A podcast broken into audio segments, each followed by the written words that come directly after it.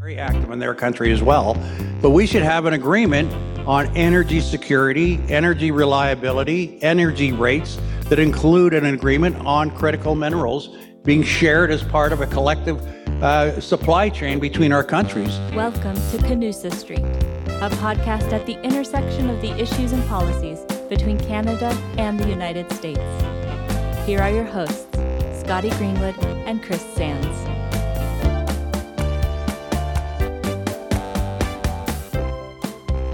Welcome back to Canusa Street, everybody. I'm Scotty Greenwood with the Canadian American Business Council, and I'm joined by the ever fabulous Christopher Sands of the Woodrow Wilson Center. Hey, Chris, how you doing? I'm doing great, Scotty. I'm I'm feeling fabulous, but uh, missing out on Boise.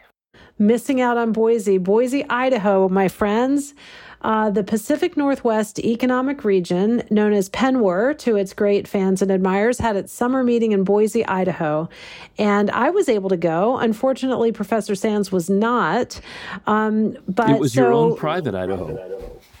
That's right. Idaho just for me. I've never actually been there, so it was really fun.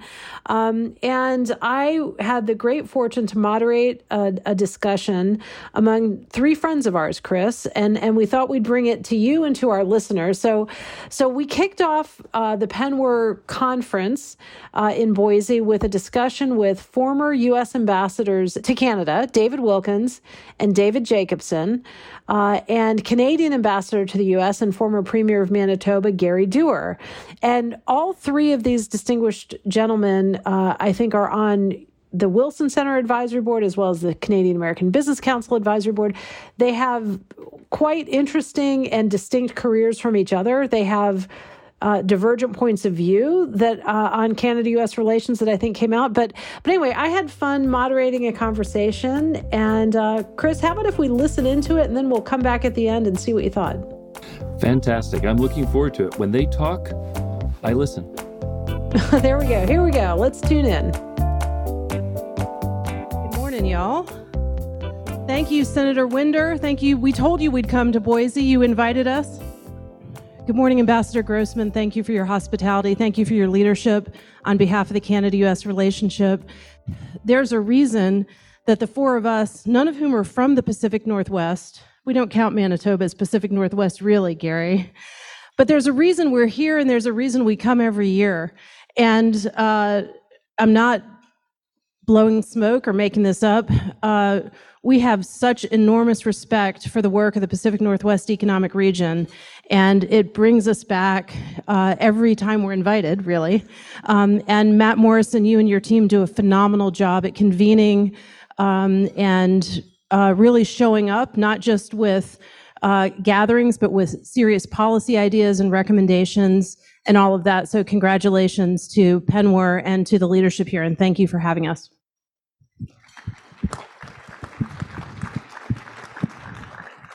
Okay, I don't know how this worked out that the three ambassadors sat in exactly the order that I'd like to ask you questions, but good job. Uh, we have a little less than an hour, and I think we're going to incorporate your questions uh, today, but it doesn't matter because I have tons. And um, I thought maybe we could talk a little bit about the world and then about Canada US, a little bit about politics, because we love politics, and a little bit about Canada US relations, if that's okay, ambassadors. Sounds good. All right. So uh, I think everybody knows from your portal and your packets, but we have uh, Ambassador David Jacobson here from Chicago. He was President Obama's ambassador. He's in the leadership of the Bank of Montreal, BMO now. So welcome, Ambassador Jacobson.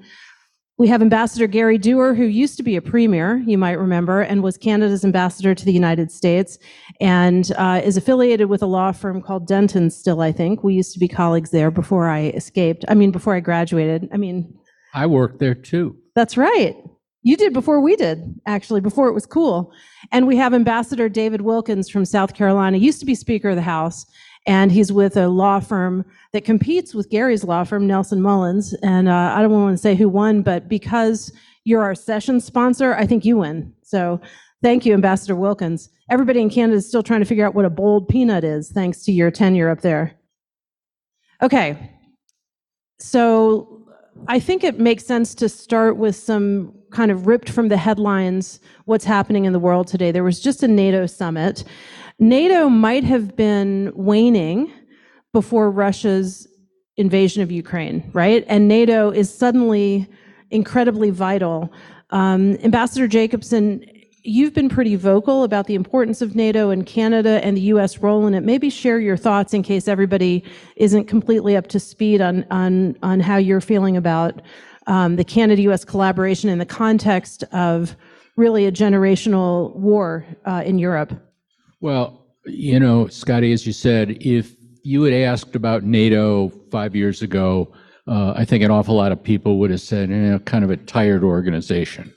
Uh, that is not the case now. If you believe in the rule of law, if you believe in democracy, NATO works.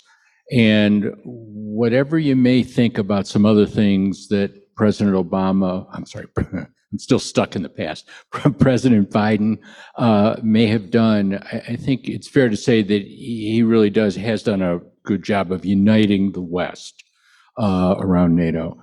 Um, they just had this meeting. There were a lot of headlines from the meeting. Uh, probably the two most prominent were the continued support of the war uh, on behalf of Ukraine uh, and the admission of, of Sweden uh, to go along with Finland as new countries in NATO. Uh, so NATO is growing, NATO is strong. Um, one of the things they agreed to, and this doesn't get as much attention as it probably should, was there were a whole series of agreements on the interoperability of equipment. Uh, and, and, you know, uh, I was with a military guy not too long ago who was explaining to me that just because they're 155 millimeter artillery shells doesn't mean they all work with everybody's uh, howitzers. So they did that. Um, but uh, one of the things they talked about, and I think this is what you were referring to, Scotty, is you know NATO's a club, and I belong to some clubs, and I enjoy them, and I get benefit out of them, and every month I get a bill, and I pay my dues. Um, and in NATO, the 31 countries have to pay their dues. Um, and the commitment was that everyone would spend 2% of their GDP on NATO.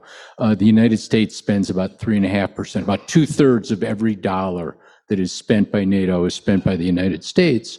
Um, and Canada spends about 1.3%. Um, and the prime minister made a comment a while ago, which I did comment on about the fact that, well, Canada may not get to 2%.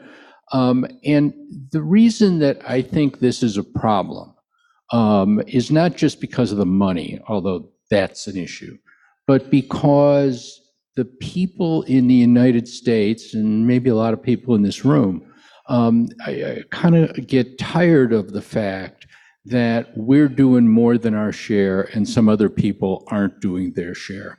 And I, have always been a believer in the fact that you need to, in the bilateral relationship between the United States and Canada, you need to deal with the biggest issues. And if you deal with the biggest issues, the smaller issues, the irritants between our two countries, just kind of take care of themselves.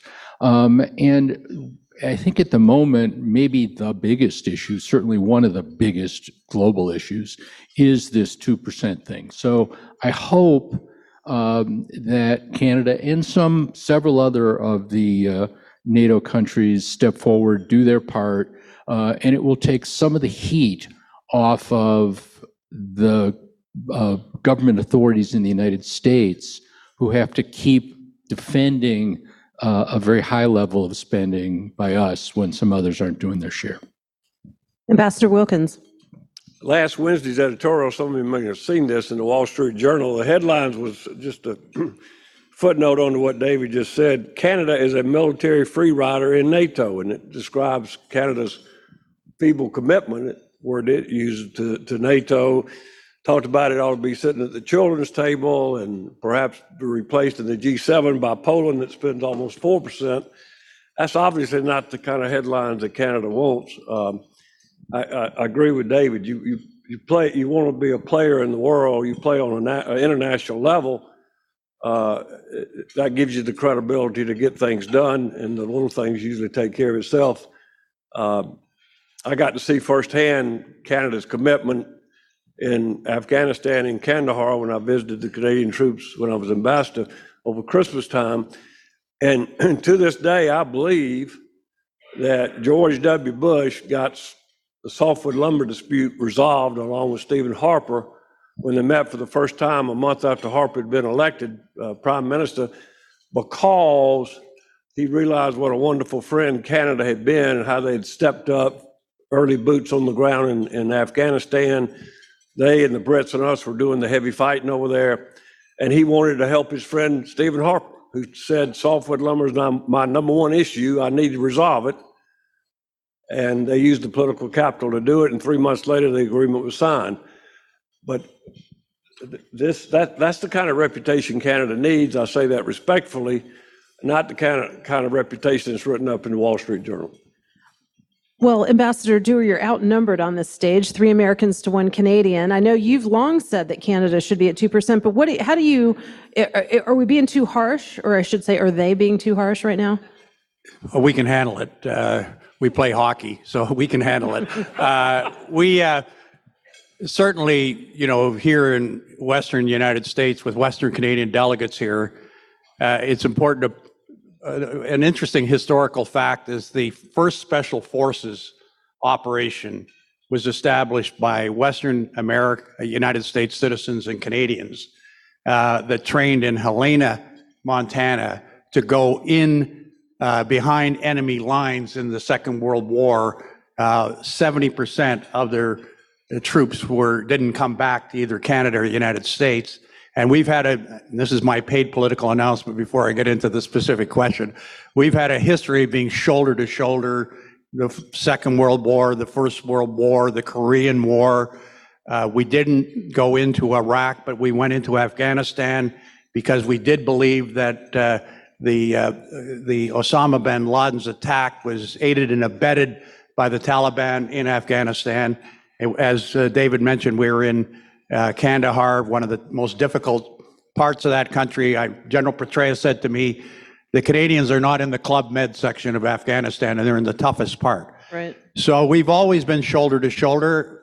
We are uh, committed to the Ukraine mission against Russia, but I do believe that Canada should go to 2%. I, I'm happy that we have now announced we're going to buy the interoperable aircraft that we talked about about six years ago, the F-35s. I think that's not only important for NATO, uh, but it's also important for NORAD.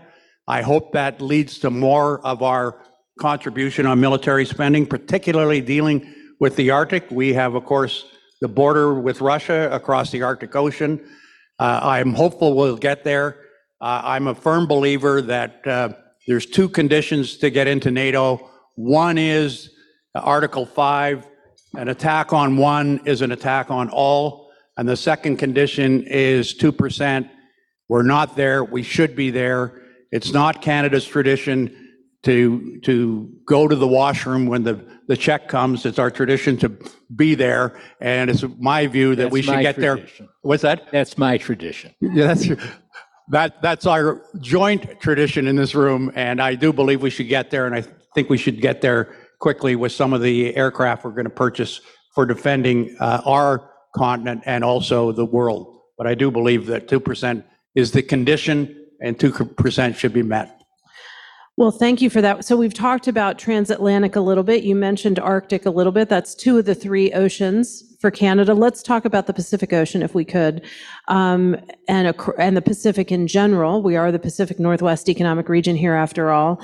And uh, I think it's difficult to talk about the Pacific without acknowledging uh, the role of China in the region and in the world. And so I have a little hypothesis that I'd like to try out on on everyone. See what you think. Uh, and, and uh, speaking about China and its impact in the world, and then I'd love for you to respond. And we'll start with you, Ambassador Doer. Um, here's my hypothesis: there is something that Americans tell ourselves that. y- isn't necessarily going to always be true or doesn't have to be true. And there's something that I would argue Canadians tell themselves that also isn't necessarily true thinking about uh, China in particular. And it is the, the what the Americans, what we tell ourselves is that we're a superpower and we're always going to be a superpower. And the question I would pose is, is that necessarily true? Particularly when you think about China. Are we always going to be the dominant superpower?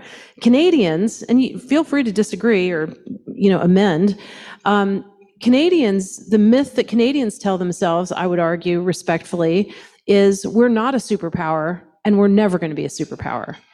And I'm not sure why that has to be true. When you think about what makes a superpower resources, energy, food, Canada is blessed in all of those. So, in the context of superpowers, Ambassador Doer, what's going on with China? Uh, it's the one thing I think that unites the entire United States Congress is how much we're worried about China. Um, so, what's the state of play both in Canada and the United States vis a vis the emerging power that is China? It's a complicated question. The, I, I certainly believe that Canada and United States, the, the term superpower is one term, but we, we've won the lottery being born in either one of our countries. Uh, with all the natural resources and the, you know, and the uh, approach to education and training and the other social programs that we have collectively across our borders, uh, we're very, very fortunate to either have moved to Canada or the United States or be born here. Uh, having said that, I think that we've got to be on the alert with uh, China. Uh, I was very much in support with my colleague ambassadors on Trans-Pacific Partnership negotiations, which I thought would set the rules of trade uh, with other countries in the Pacific, Australia, New Zealand, Canada, Mexico, Japan, Singapore, Vietnam. Uh, unfortunately, that was a good agreement, but never, it got so politicized, it didn't get ratified. And, uh, you know, uh, by the United States. And they did all the heavy lifting to get the deal. Uh, and are not getting the benefits. We also have to watch very sorry. carefully. Canada lobbied to get into TPP, and that was a big, Yes, we did. and that was a big lift. Canada gets into TPP, and the U.S. says, never mind. Interesting. Yeah, it is interesting because, as I say, the heavy lifting uh, was done by the United States to begin with, and and we have the benefit of some of those Pacific trade agreements. But what are the one areas we've got to really watch with China is their activity in the economy through state-owned enterprises. When we get to critical minerals, there's a mine in Manitoba, and I used to be. I consider part of the West, Western Canada, by the way, because we're we're in the Western Division of the Canadian Football League. But uh, and and actually had a quarterback from Boise State play in Winnipeg. But uh, the uh, the bottom line is state-owned enterprises are moving in on the mining sector in Canada, and they. I think we should have an agreement between Canada and the United States uh, to start with, maybe Mexico. Mexico's got state-owned enterprises from China, very active in their country as well. But we should have an agreement on energy security, energy reliability, energy rates that include an agreement on critical minerals being shared as part of a collective uh, supply chain between our countries. And dare I say, it should not include having a state-owned enterprise own critical minerals, lithium, that's useful for Canada and the United States in North America. So I think we've got to up our game uh, when we go to the bilateral meetings on uh, the role of our two countries to ensure we have what we need for a great future for our countries and not sit back and take the path of least resistance. So what's, amen. Uh, It's hard to disagree that the U.S. and Canada should uh, be more forward-leaning on critical minerals. I've said publicly and argued that the rhetoric is really good. Uh, The action is awfully slow. What are the impediments? Why, why isn't Canada, for example, the world leader in the processing of critical minerals? It's dirty business. It's hard to do. But if anybody can do it sustainably, uh, responsibly with respect to labor, indigenous, environment, it seems to me it should be Canada, given its great experience in uh, resource sector. What's the impediment? Well, I think we have to have a can-do attitude. I think the can-do attitude of getting things done is starting with informing people of why it has to get done. And have, you have to gauge in the fight. It can't be just a battle of one-trick ponies for something and somebody against it. It becomes very simplistic. It doesn't have a bigger uh vision. And the public have to be informed completely and in a very assertive way on the absolute benefits to their citizens and the citizens of this uh, continent of North America. And if you kind of sit back and are passive about these things and just uh, let it go on between, you know, one set of lawyers, and another set of lawyers. No fighting offense to the lawyers. Yeah, no lawyers left behind in these fights, I'll tell you. And on the environment and energy and anything else, a lot of law firms here. I better be careful. Uh, the, uh, you know, we, we won't get it done. We have to have We've got to go out, it's like TPP, you've got to go out and sell the benefits. You can't sit back and be passive. And uh, I think with that comes public license to get things done. And you have to do both. Scotty, just to underscore something that Gary said, um, if you go out and ask the public generally about the importance of the transition to renewable energy, most people are going to say that's a pretty good thing. Um, and Canada and the United States have some very aggressive targets about those transitions. But if you ask the public, well, do we have the resources that are necessary in order to make that transition? Most of them will say, yeah, sure, uh, sure we do. Um, the, we need to, by a factor of at least four and maybe six, increase our access to critical minerals in order to meet those energy transition targets. And most people don't understand that. And until they understand it, they're, you know, look, these, as you said, it is dirty business. Um, and it's in somebody's backyard. Um, and until they understand that this is the only way that we are going to get to where we want to get, I mean, it was 106 here yesterday. The only way that we're going to get to where we want to get and where we need to get is if we do a much better job in Canada and the United States and in a lot of other places around the world in getting this stuff out of the ground and refining it in a responsible way. I was just going to say it's dirty business, dirty business, terrible quote early in the morning.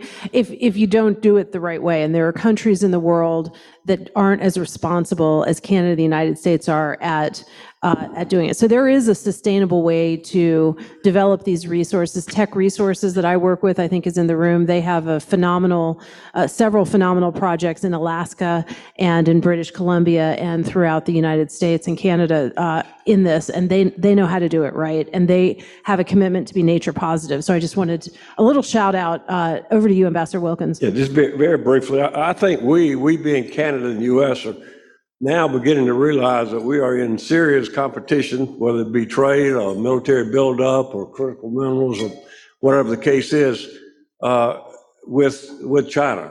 Uh, they're not our friend, they are our serious competitor. And we mentioned critical mineral- minerals probably uh, 10 times in the last uh, five minutes. I think it's important to note that our Department of Defense is, is critically involved uh, in that, in the development of our strategy, uh, because of the, the serious national uh, security issue involved with that. And so I was delighted to see that uh, Department of Defense is represented at this conference, and they're in a- on a panel this this afternoon to talk about this very subject. Thank, you. Just, real quick, yeah, it's interesting, you know, China started getting these minerals from the Congo to take over the battery manufacturing advantages over Canada and the United States. It's not like they're hiding and they're, they're hiding in plain sight. And we just got to up our game, up our Right. game in this uh, neighborhood.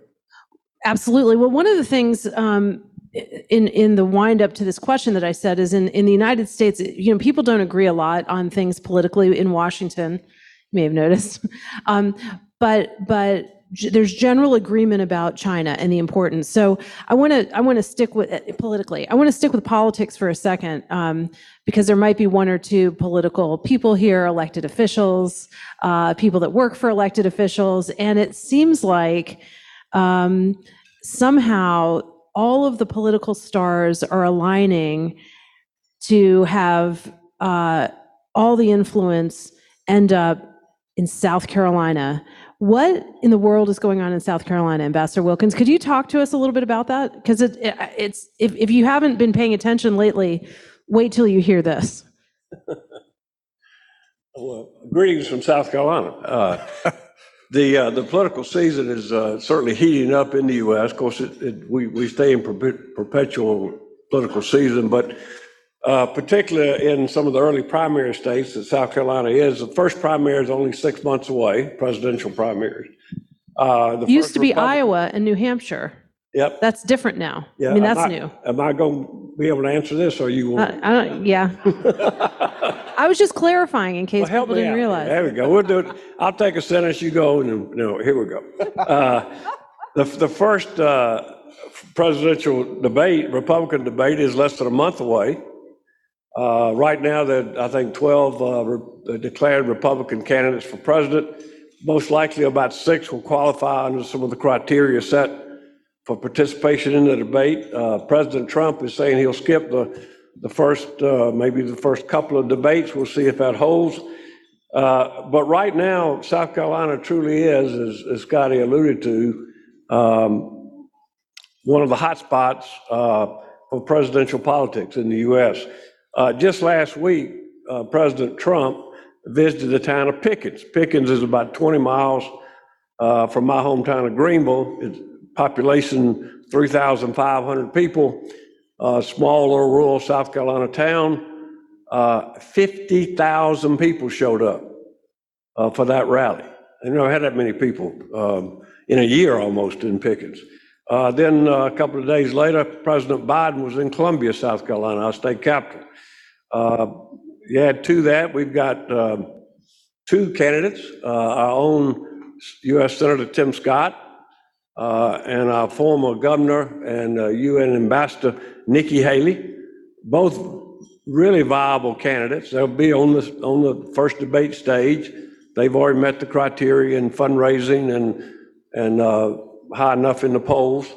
Um, But um, you've got, you've got, as Scotty said, three prime, early primaries, Iowa's mid-January next year, uh, followed a week later by uh, New Hampshire, and then South Carolina's the middle of, uh, I think, February 24th.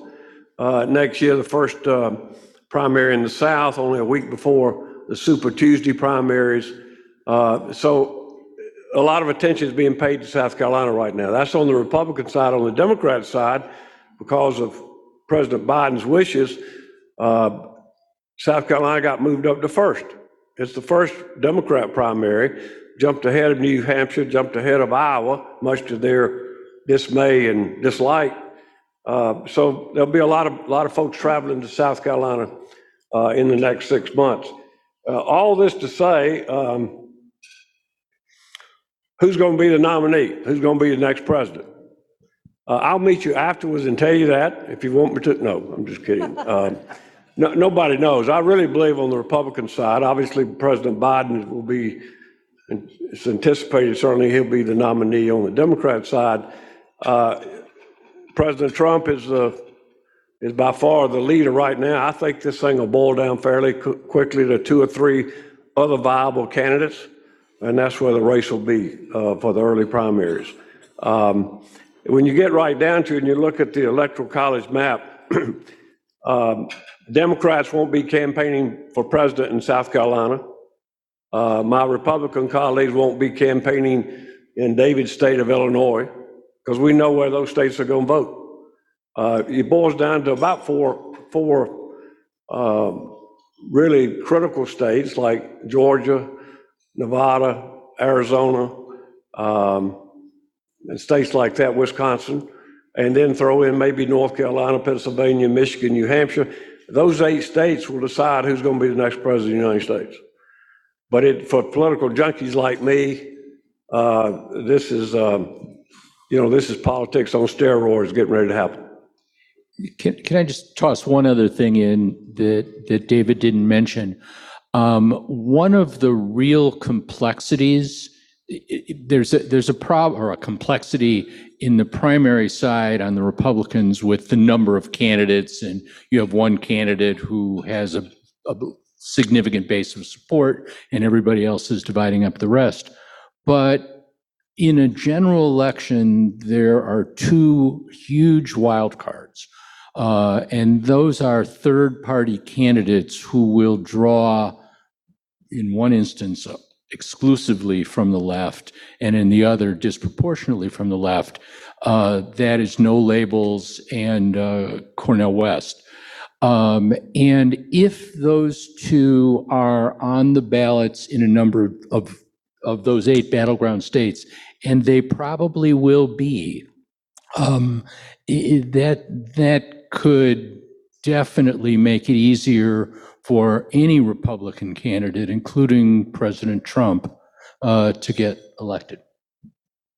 Gary Doer, you're a good handicapper. Who's going to be the nominee uh, for the Republican Party this time, do you think? Donald Trump. Yeah. And who's your, who, if not Donald Trump, is it going to be Wilkins' favorite Nikki Haley or somebody else, you think? Uh, Number two, If it, if it's not Trump, who's, who's your second choice? Prediction, not choice. Uh, That's a tough uh, question. Uh, I, I would have thought Vice President Pence had an open, uh, a potential opening to get the, to be the contender. I mean, the whole goal of the Republican candidates besides Trump is to be the alternative to Trump. And DeSantis initially was out front and he's had a, a number of setbacks. Uh, It's interesting too, by the way, there's no candidate west of the Mississippi. Uh, We should be talking about that too. There's probably a lot of people here that should be running uh, for, get a Western voice. but, Nominate somebody. uh, so- But But uh, There's, there's still time.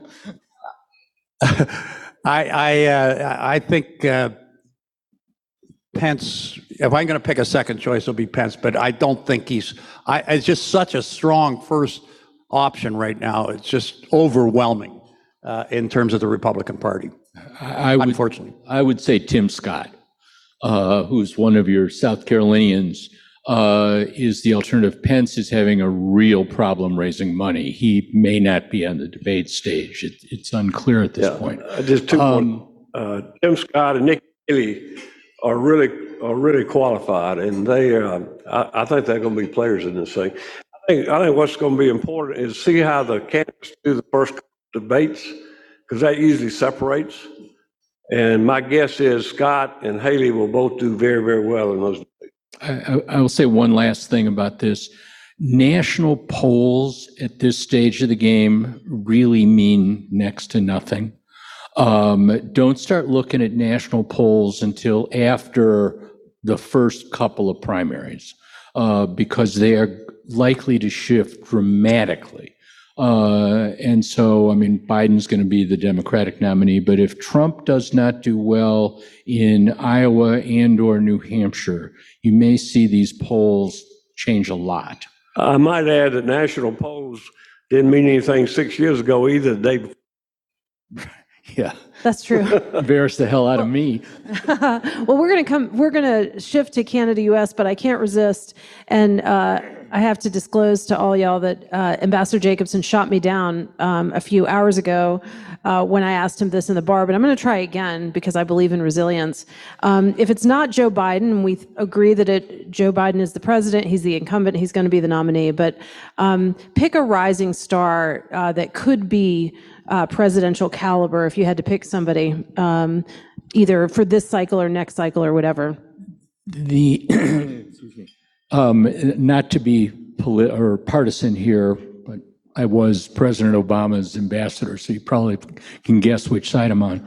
Um, but, um, I think that Gretchen Whitmer, the governor of Michigan, is, when I talk to my political friends, the name that comes up overwhelmingly the most often. There are others. Um, and it's not going to be in 24, but in 28 uh, or later. Uh, but she's somebody that uh, seems like a very good candidate and is very well liked by the Democratic establishment. Thank you for thank you for indulging that. Uh, so now let's shift to Canada US specifically, if we could. There are you you said if we get the big things right, Ambassador Jacobson, the irritants uh, take care of themselves, and um, Ambassador Wilkins, you mentioned that it it was Afghanistan, it was Canada's work in Afghanistan that gave it the clout to get a different issue resolved, softwood lumber. Uh, let's talk about some of the perennial issues that are also hot uh, now. And in fact, somebody from the audience has asked us about energy. So I'd like to ask you guys about energy, food, uh, the border, uh, in in whatever you order you want um, to answer. But well, no, in in the order of the audience. Let's talk about energy. Is there something in particular, in addition to critical minerals, which we've talked about, uh, that would be important for this constituency um, to think about or focus on uh, going forward? Ambassador Doer? Well, I, I've often believed that Canada and the United States uh, should have uh, a vision on energy that includes the environment. Uh, I think that uh, we should be, you know, when we look back, actually with the states, many Western states to join with many Western provinces on light vehicle emission standards, starting with California, Governor Schwarzenegger, and then many other states uh, in this region also joined in on light vehicle emission standards, which actually became the law between Canada and the United States under President Obama and Prime Minister Harper. I think the discussion where both countries are challenged on climate and they're both challenged on energy reliability, energy rates, uh, energy renewables. And I think we should, we always, you know, we've been to these tables before and it's this project getting a yes or no and that project getting yes or no instead of managing this in a much bigger way. And I'm hopeful that we can have a larger discussion. Right now, some of those discussions are going on at the city level, on the state level, uh, like they were a few years ago, and they're not going on in Washington and in Ottawa on a bilateral basis. They're they're they're they're really. I think we're missing some opportunities there by having the, the lack of a broader table on uh, both items because to the public they they're they're together as a challenge and an opportunity. Scotty, we were talking at my table before we got up here about when I was getting ready to come up here and I knew that I had gotten an email about the schedule and I went onto my emails and I did a search for PNWER. And the first thing that came up was a speech that I gave at this conference in 2010 while I was the ambassador. And I read through it and I was struck by one thing, which was that many of the issues that confronted us in 2010 continue to confront us now and probably will confront us 13 years hence. And one of them clearly is these dual issues of energy and climate and the environment. Um, in, in terms of a response to your question, I think there are a couple of things. And again, these were things that we were talking about 13 years ago. One is the infrastructure to get energy and not just pipelines, but you know, high tension power lines um, but the infrastructure that's necessary to move energy within Canada, within the United States, in between our two countries. Another one, and one of us already alluded to this, is regulatory cooperation so that there are not dramatically different rules on one side of the, of the border or the other so that it's a race to the bottom. Um, um, another thing that I don't think gets enough attention is, and this is particularly for renewables, is the ability to trade energy across the border. You know, if it's sunny in Arizona and it's cloudy in Manitoba, maybe they can, uh, you know, at a particular time move it, or it's windy in one place and not windy in another. Um, we just have to make these things more seamless and easier. You know, the border is is it, it, it's better than most borders anywhere else in the world, but it's not transparent. Um, and we need to do things to make it more transparent. There needs to be a higher level of cooperation in order for both countries to do a better job with respect to this transition. Well, on energy infrastructure, I just have to point out you were hosting a, a really fabulous Canada US uh, summit recently in Toronto, and you had your friend Governor Whitmer and our friend former uh, Governor Blanchard, also U.S. Ambassador to Canada. So I'm just hoping that by the time she's maybe the presidential nominee, you've talked to her about the importance of infrastructure. So uh, Ambassador Doer, that was a paid political ad for Enbridge. Uh, which transports uh, fuel right across Canada into the United States. But cross-border infrastructure, whether it's renewable uh, hydro, electricity, uh, whether it's oil and gas pipelines, whether it's anything else, is awfully important. Believe me, Scotty, Governor Blanchard and I have talked to her. Okay, all right. So if, if energy is the fuel for the economy, let's talk about fuel for our, for people, which is food. Um, we saw that Russia today is backing out of a really important agreement that allows Ukrainian food to flow through the Black Sea uh, and feed the world. Canada feeds the world. The United States feeds the world. Um, What's your view on food security currently, you guys? Um, it's not just about peaches from South Carolina and cherries from the state of Washington um, or blueberries, but what's what should this group be thinking about in terms of food security? Well, I think everybody in this room comes from a state or a district that thinks about the, the prosperity of food provides to their local economies and the prosperity, uh, the advantages of a food that's reliable in the world. Of course, I, do believe, you know, it's not surprising. Again, Russia's using this as a bargaining chip, uh, and regrettably so.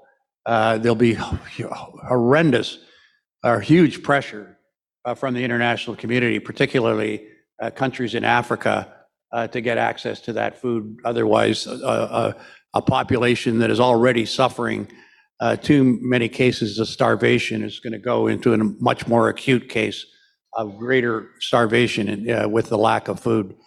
I, am hoping that they'll resolve it.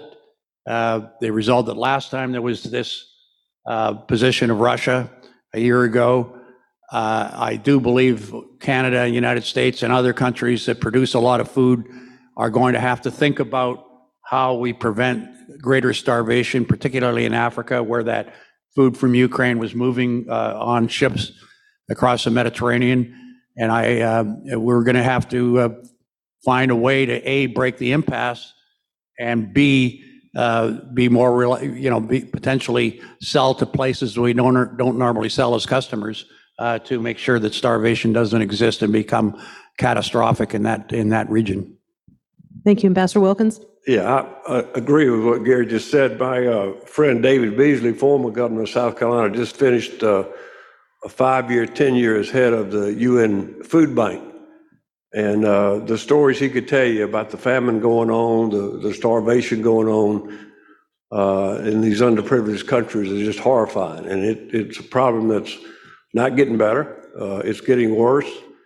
And uh, we've got to come up with solutions with our friend and ally Canada. Uh, Scotty, if I may, I want to go back to talk about energy, and I can come back around in a minute. But sure, since I didn't get a, I didn't raise my hand quick enough on the energy point. I want to share uh, some thoughts on on that um, with this PNWER crowd. I agree with the. Uh, as, as PNWER does, that, that we are all in for planning um, for transition toward a secure, sustainable, clean energy future. I believe that's what I read in one of Matt's uh, brochures uh, earlier.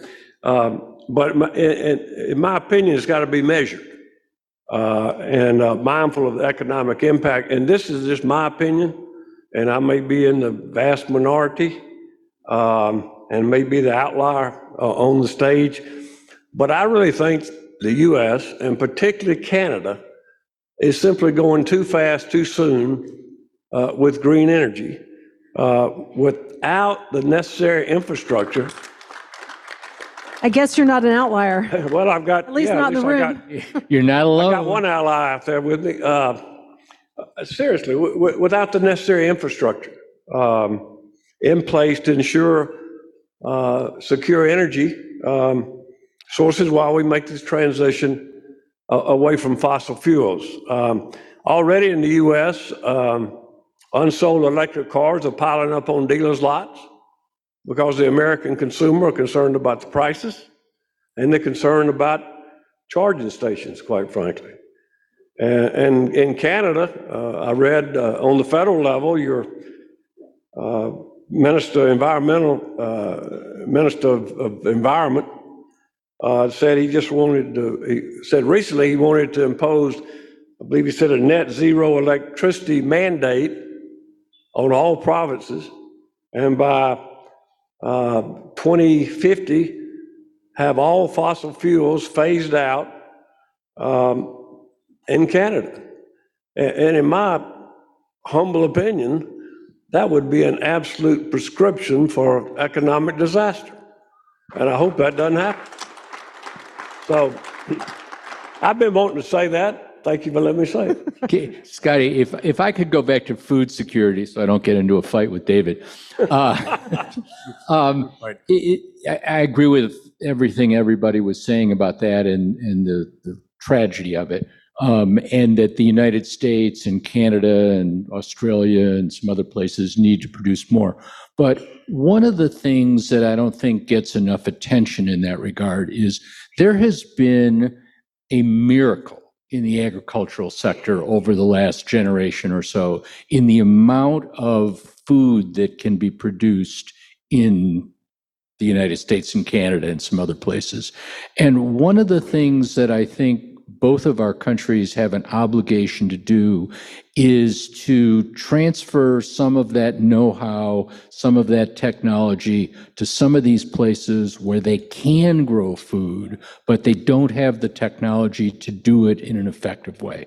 Um, and not only will that ameliorate the, the hunger crisis in some of those places, but it is a huge energy saver. You don't have to ship the stuff from Saskatchewan to, you know, South Africa. Um, and, uh, and so one of the, one of the things that we need to be doing is we need to be investing more in agricultural technology in some of these places that can grow the food, but just don't have the tools to do it. I thought you were going to say infrastructure because it's not only related to energy, but it's also related, obviously, to uh, being able to move grain, whether it's or other products, whether it's by rail through ports. Uh, and there's a lot going on uh, in North American infrastructure that is probably the subject of another panel. There's a question here, though, sticking with food for a second. Um, Ambassador Doer, there's a question that the group has asked about phosphate um, and the importance of recognizing it potentially as a critical mineral because it's so important to uh, to growing crops. You? Do you have any thoughts on that? Well, I think that Canada is a large supplier of that, only, not only to North America, but to the world. And, you know, it's proven that the crop uh, production goes way up with proper, safe use of nutrients. And we've got very successful companies, including in Saskatchewan, just north of here, uh, that are producing excellent products. Uh, It's, uh, it's also got to be balanced with water management. Uh, You know, water is also a very, very important part of this food. Uh, I can, if I can admit to a mistake in my life politically, and I've got lots of them, I was uh, announcing a, uh, uh, a, a new plant expansion to take, uh, uh, to have expansion of ethanol, dramatic expansion of ethanol. And I, when I made the announcement, I thought I was really happy with myself. I thought it was great, clean fuel, et cetera, et cetera. And I found out it was nine barrels of water, one barrel of ethanol. You probably won't see that in the debate in Iowa with everybody outbidding each other for delegates in the first primary in the United States. But water, you know, we've got lots of water treaties. You got the Flathead River, you got the Columbia River, we've got the Great Lakes. Uh, water management has also got to be part of food uh, security. And, uh, and water management has also got to be part of, of uh, energy. I mean, right. we're burning food. Uh, and this is probably not politically correct to say it in this audience, but I have to admit, I made a mistake thinking I was a hotshot on uh, clean energy and finding out I was burning water. I, I don't want to burn water and I don't want to burn food.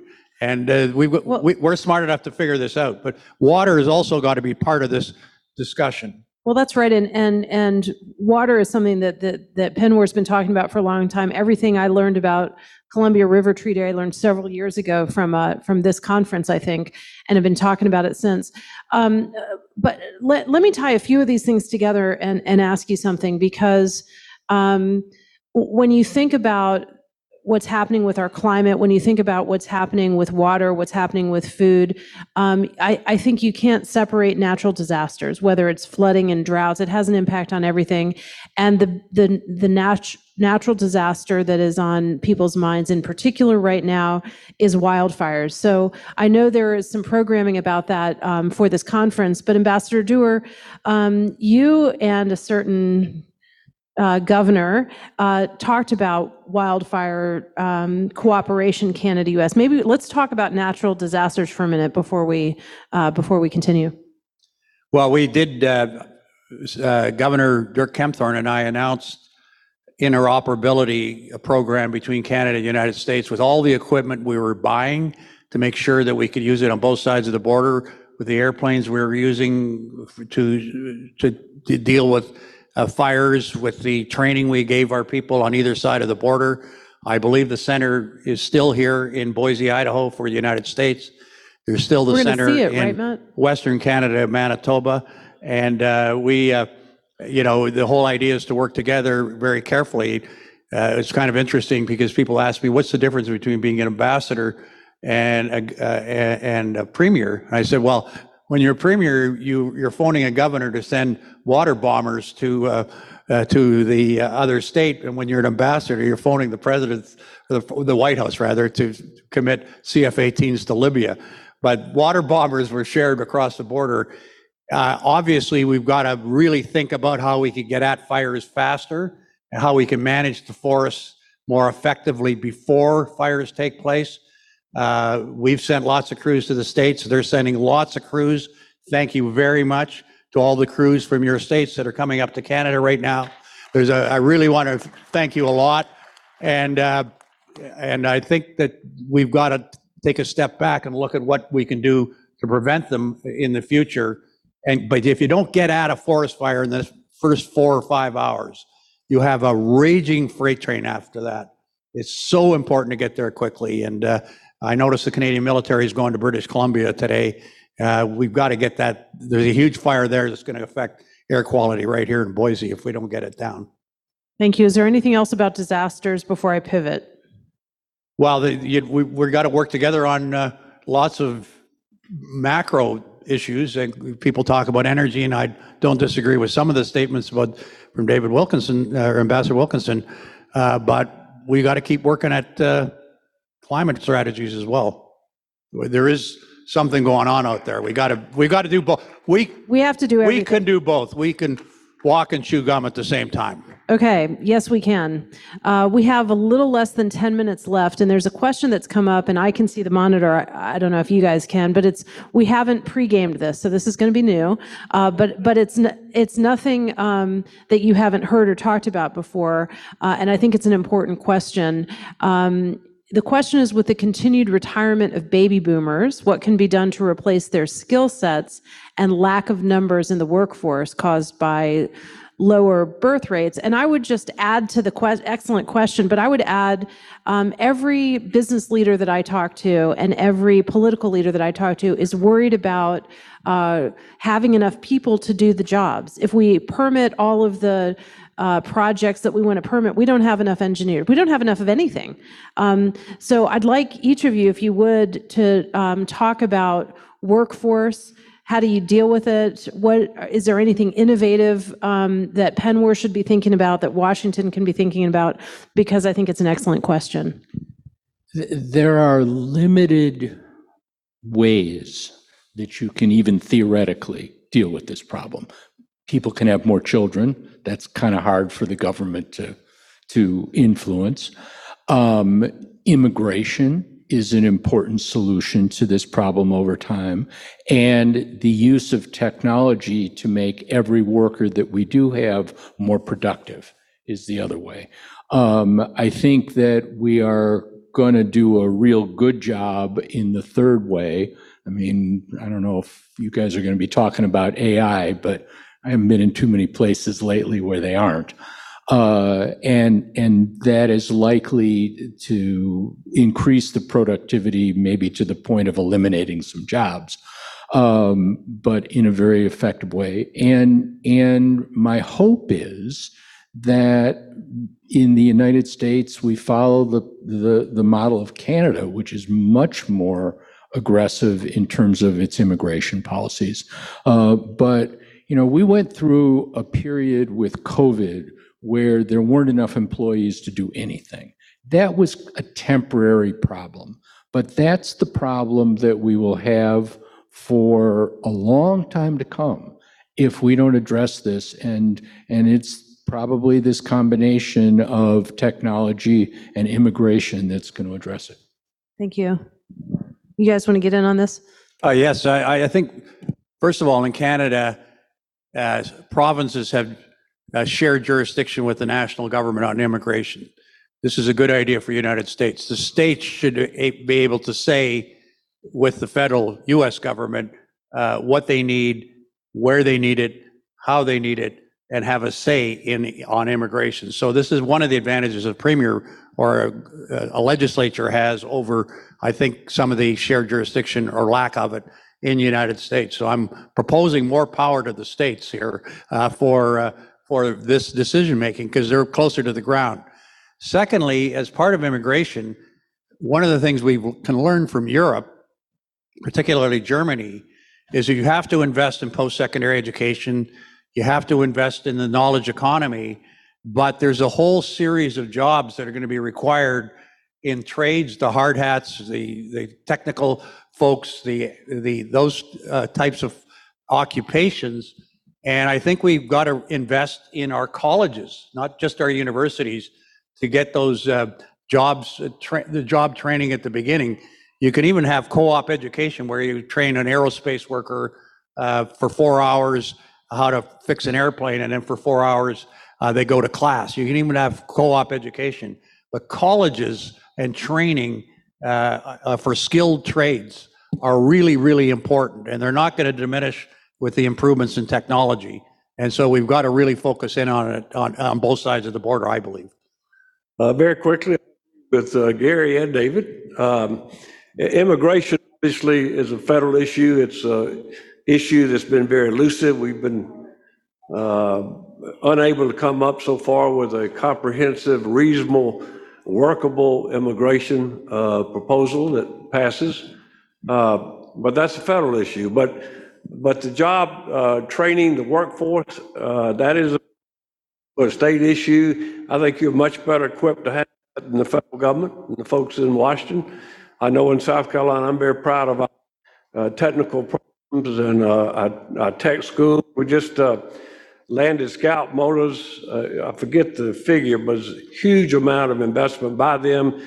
And our state committed well over a half billion dollars uh, for our for our tech schools there for the necessary. And so I think states, I think provinces can figure out the right their state workforce. Well, and and and just building on on those observations, uh, immigration is important and training is important. But one thing that PNWER, it occurs to me, could could help advocate is different jurisdictions need to recognize the credentialing um, of the skills that somebody gets. So if you uh, manage to immigrate, you land in British Columbia, and then you get a job in Manitoba, and your your your skill set isn't recognized, you can't you can't take the job. So so that is something that I think uh, subnational governments uh, I know could do could do a better job of both in the U.S. and Canada. Gary Doer. Just, just on that, the interesting part of, we did get an agreement on skilled trades having, uh, including with Quebec, which was more difficult in Canada, skilled trades having uh, re- uh, mobility across the country with their credentials being recognized. The actually the most difficult part was professional organizations, accountants, nurses, doctors, nurses, all of it. All, you know, so it's and it was the blockage was actually in the professional associations. The unions representing, say, nurses wanted to have more uh, mobility and mobility rights from state to state and province to province. But the associations uh, were blocking it. So this is, it's interesting. The, the hard hats have uh, mobility in Canada. Uh, folks that are, you know, I've got two brothers that are accountants, but, you know, they'd fight each other about which accountant is better than the other. Uh, debits and credits, that's. That's a my- boring fight. so, but it's, it is a, it is interesting, but there's, uh, but that's what, that's got to happen. Mobility has got to happen. That's part, yeah, good point, Scotty. Uh, Scotty, if I, if I could uh, add to that and make it an ad for PNWER. Um, you know, I always said that the closer I got to Washington, the higher my blood pressure was, and the closer I got to the White House, it went to an exponential level. Um, and the issues that you all are dealing with here are not inherently political issues, at least in the United States, which I'm more familiar with. Um, and, and it's groups like PNWER that have to deal with the issues of real people and making real people's lives a little bit better um, which which are a way of maybe breaking through some of this deadlock uh, that we certainly have in the United States. I've always believed that the United States is a leading indicator for many things in Canada, some of them good, some of them not so good. One of the not so goods is our politics, and it's clearly shading in that direction in Canada but it is organizations like yours that are focused on the real issues of real people uh, who can maybe break through that. And, and so I really compliment you on that. Thank you so much for that. We have uh, two minutes left, and I'll give it to our remaining two ambassadors if you've got some closing comments about how much you love PNWER, how great their work is, um, uh, or anything else on Canada US. Ambassador Wilkins. Sure. My first PNWER conference was when I was U.S. ambassador, was back, way back in 2005. I think I've been to, I believe this is my 15th uh, conference I've attended. I've only missed two or three uh, over the years. Uh, Last year, I got stuck in Chicago on the way to Calgary for the conference. And I look forward to seeing all of you in uh, British Columbia next year for our conference. Uh, But um, I sort of feel like I'm one of y'all. I mean, I was in the state legislature 25 years. Um, I think the action is in the state level, the provincial level, just what David just said. Uh, You, the, the, you know, I just think you lose touch sometimes when you go to Washington or go to Ottawa. And I know I'm using it all the time, but you guys get to see the people you, you uh, represent at the, the laundry or at the gas station or whatever. And, and uh, I just think that makes you closer to the people, and I think that makes you do a, a better job, everybody. Thank you, thank you. And the last, last word to put the puck in the net is the Honorable Gary Doer.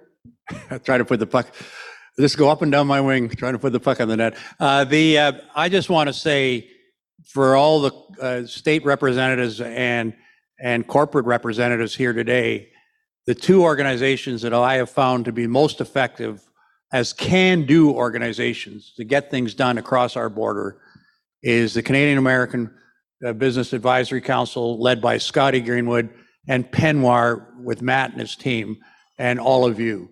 And I, I just really, it's a can-do organization. And uh, if I had a problem, you know, I would talk to Scotty and, uh, and, and get, and get a solution. Uh, so we need more can-do organizations, but I'm glad the two can-do organizations across our border are in strong leadership at this meeting here today. And uh, Thank merci you. beaucoup. Merci à vous. Thank all of you. And if you um, if you want to relive the glory days of this spectacular conversation, uh, here's my shameless plug. I think we're going to try to repurpose this content onto everybody's favorite Canada US podcast, which is called Canusa Street, C A N U S A Street. So if you haven't downloaded it, please do. You- If you want to listen to this again, and if you want to come on my podcast. Um, please do that. I think Mike Cuff is, has been on the podcast. If you haven't been on the pod, Denny Heck has been on our podcast, but please join us. And most importantly, please join me in welcoming these three distinguished, wonderful leaders. David Wilkins, Gary Doer, David Jacobson. Thank you very much.